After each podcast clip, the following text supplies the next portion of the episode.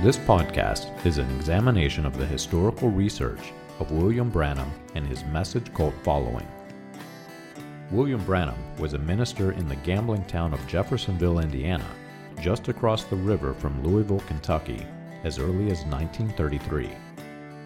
He came in contact with the Reverend Roy E. Davis, an official spokesperson for the 1915 Ku Klux Klan and later Imperial Grand Dragon of the Ku Klux Klan. Davis introduced Branham to the Pentecostal faith and the art of faith healing, which would later be introduced into Branham's stage persona as he took his place among the evangelists in the post World War II healing revival. Branham is credited by some as being a catalyst for the Latter Rain movement and Jim Jones of People's Temple. This podcast is not sympathetic to the views of the Ku Klux Klan that William Branham held, but it is disturbing and warrants research. This podcast is an examination of that research. You can find more about this research and other topics on the website william-branham.org. Join us as we turn back the pages of time and examine the controversial issues of William Branham and his message.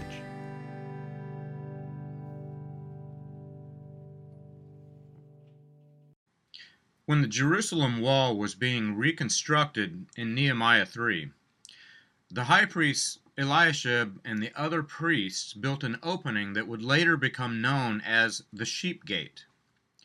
It was through this gate that lambs and sheep were brought into the temple for sacrifice.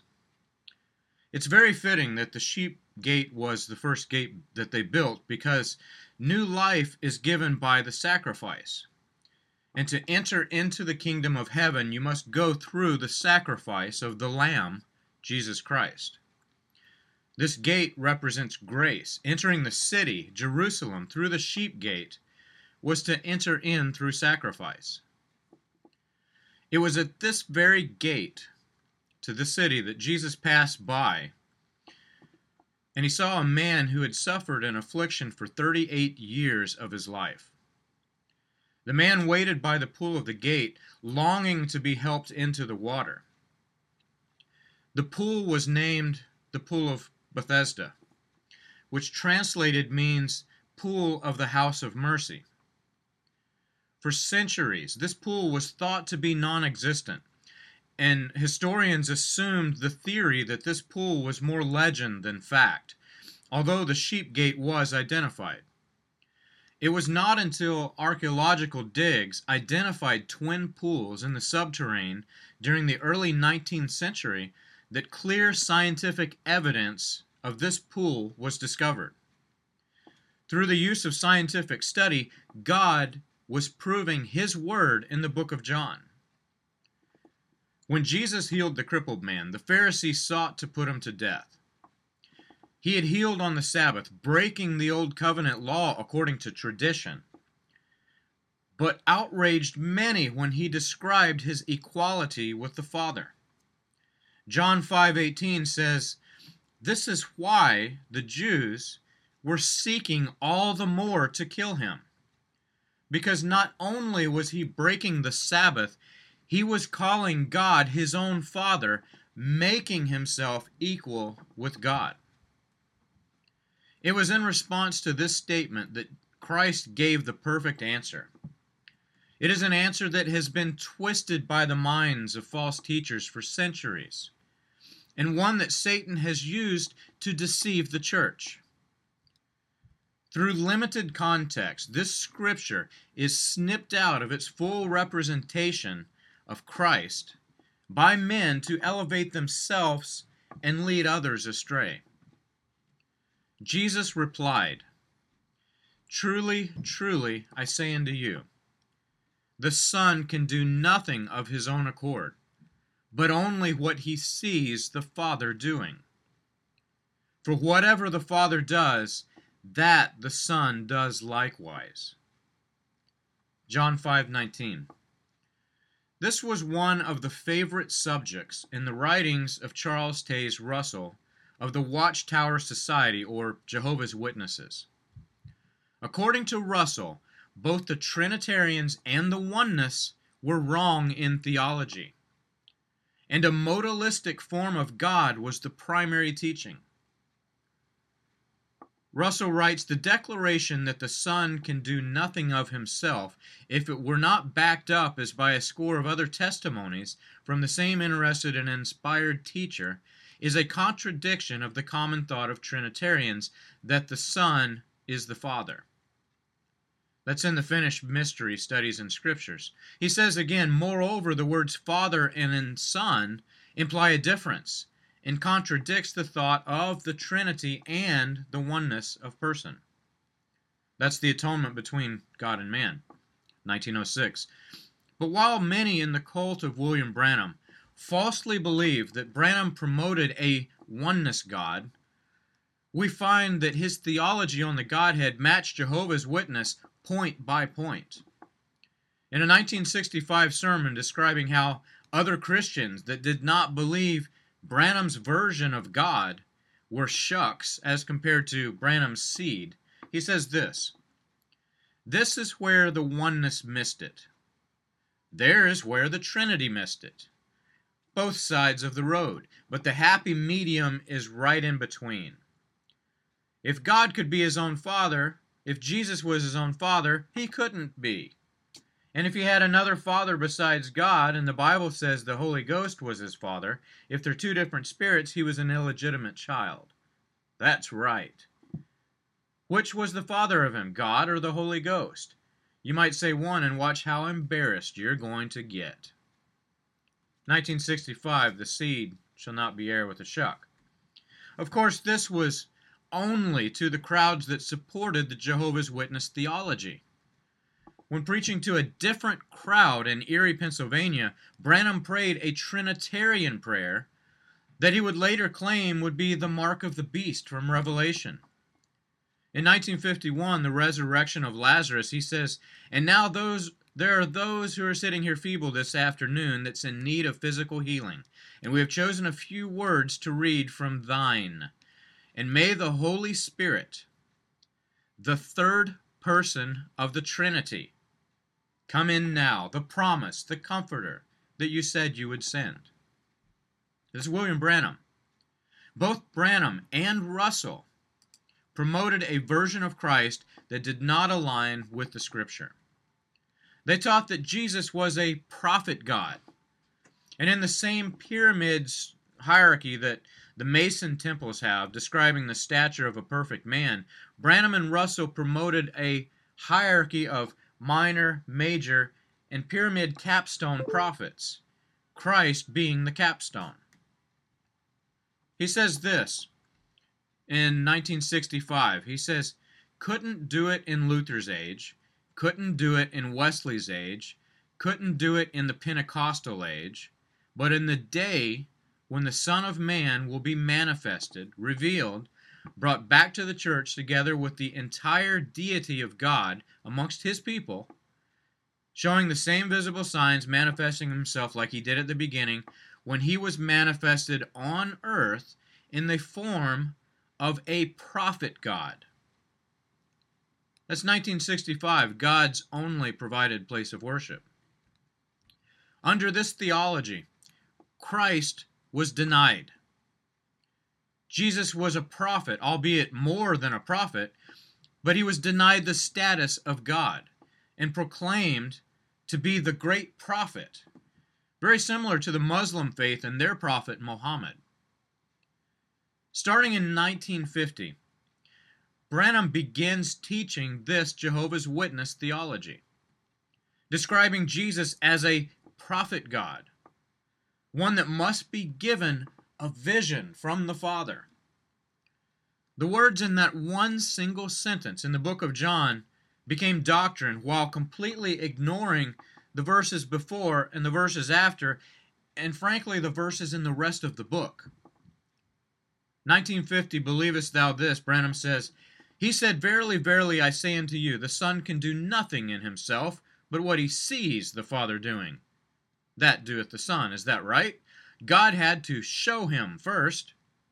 He didn't say he was a divine healer.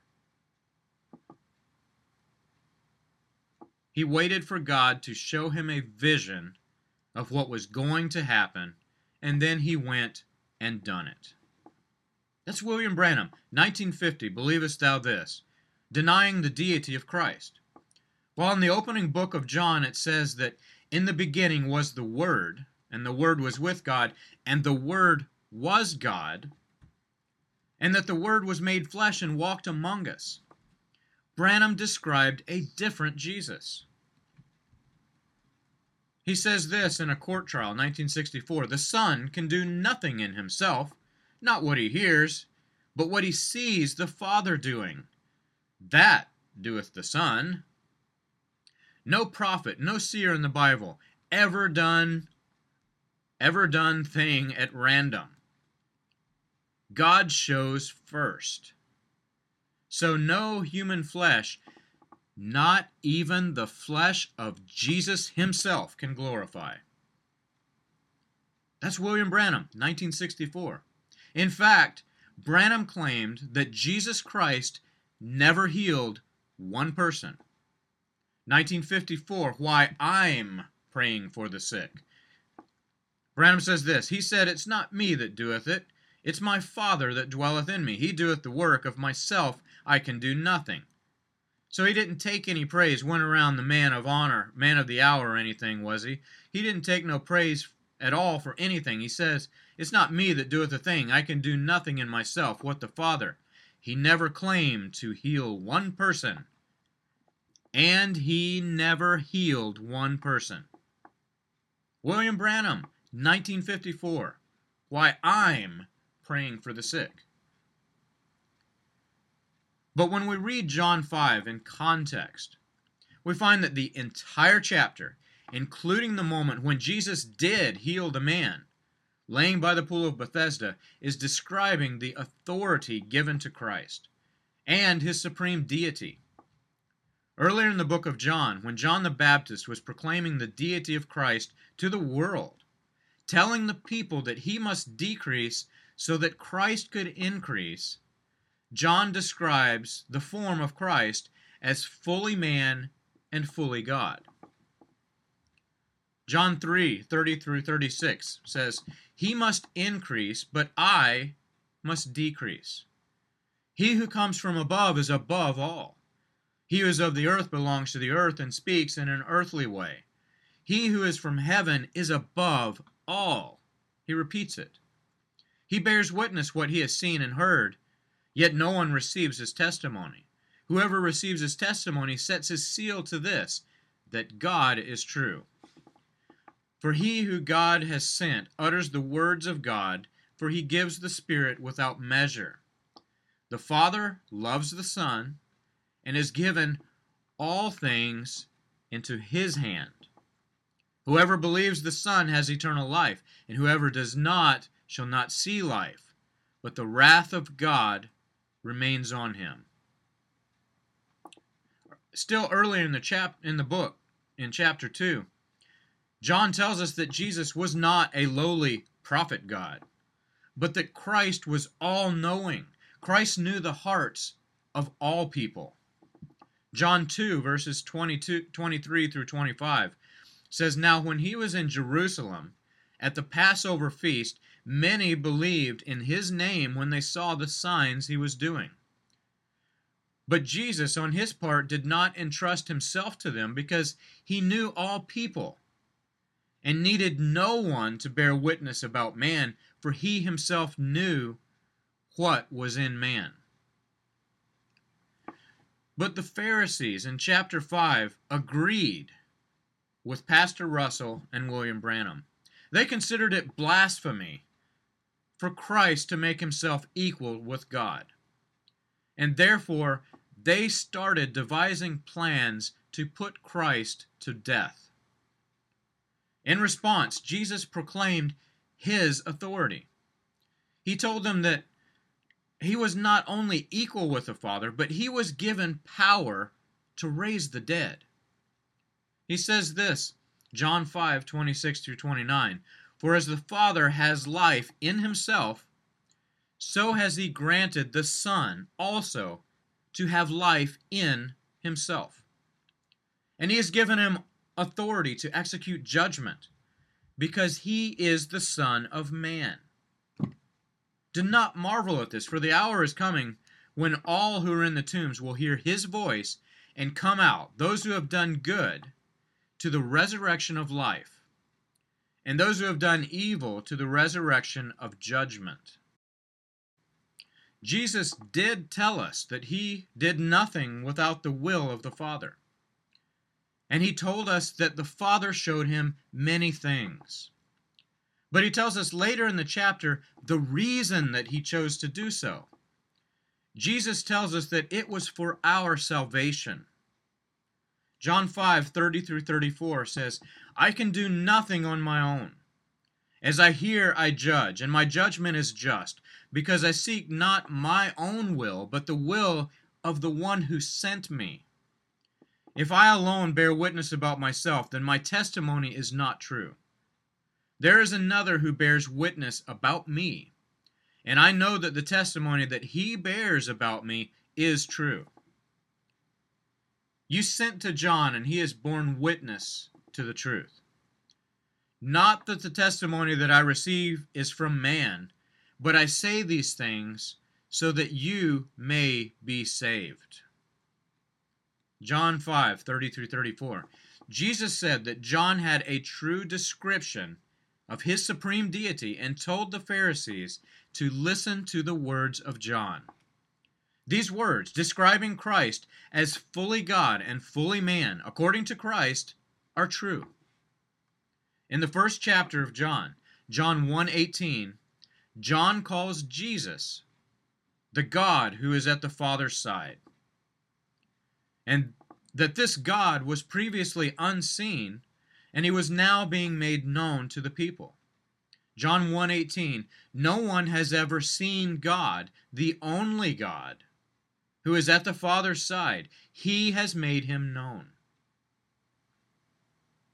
When Jesus rebuked the Pharisees for seeking to kill him and for denying his supreme deity, Jesus confirms this exact verse. He said, John 5 36 through 38, but the testimony that I give is greater than that of John. For the works that the Father has given me to accomplish, the very works that I am doing, bear witness about me that the Father has sent me. And the Father, who has himself borne witness about me, his voice you've never heard, his form you've never seen. And you do not have his word abiding in you, for you do not believe the one whom he has sent. As Christians, we should ask ourselves why did Pastor Russell and William Branham take the side of the Pharisees? Why did they support the Pharisees to deny the supreme deity of Christ, ignoring the words of John? Why were we so easily led astray by these doctrines? The entire New Testament is filled with warnings that men will one day rise to teach a different Jesus, and that they will do great signs and wonders. Why do we ignore the warning of Scripture to serve a different Jesus? John tells us that Christ was the greatest gift that from God that this world has ever known. He was the Word, and the Word was God, fully man and fully God. He was sent to establish an eternal covenant of grace. And through the fullness of God, in the form of Jesus Christ, we have entered into the new covenant. John 1 14 through 16 says this And the Word became flesh and dwelt among us, and we have seen his glory. Glory as only the Son from the Father full of grace and truth. John bore witness about him and cried, This is he of whom I said, He who comes before after me ranks before me, because he was before me. From his fullness we have received grace upon grace.